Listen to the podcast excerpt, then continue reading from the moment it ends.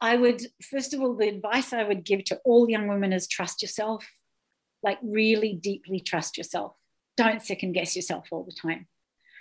Um, we have a, a, deep inner voice that is very, very, very wise. And it's, um, uh, I have a meditation that I lead my clients in, which is really, really connecting with that voice from the future. And that voice of guidance, if we listen deeply to it and follow it, leads you on the most beautiful paths. So that would be the first piece of advice. And the other piece is don't let the turkeys get you down. Just keep on moving forward.